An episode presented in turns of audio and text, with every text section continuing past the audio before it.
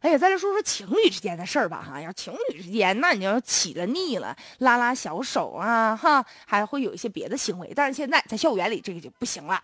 武昌理工学院呢，最近有一个学校的新规，那就是违反学校十大不文明现象的同学，在思想品德素质学分和课程上，平时的成绩上都会受到影响的。这十大不文明行为，当然了，有大声喧哗呀，或者是吃东西啊，上课的时候手机铃声啪啪响啊，这肯定是不行了啊。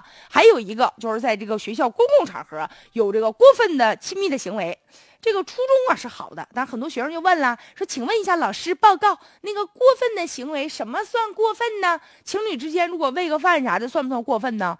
学校老师说了，如果说啊在草坪上抱着就睡着了啊，或者是大庭广众的亲吻。这肯定是不雅行为了，但是拉拉手啊、喂个饭什么的，这个这个目前还可以啊，不属于过分亲密。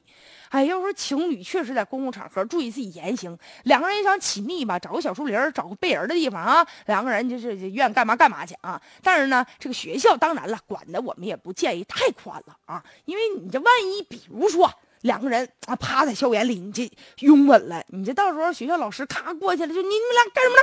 我要给你思想品德扣分，好像也挺尴尬，是吧？再者，哪个同学能这样啊，是吧？这大庭广众的，咱别这样呗。所以爱情啊，有的时候也不能派一个私人保镖，学校管是应该的，但是呢，硬性的就通过扣分，这也不太靠谱吧？所以也是。希望吧，就是关于这个管学生恋爱这个事儿，也能采取更加呢理性的或者更加有效的一种方式。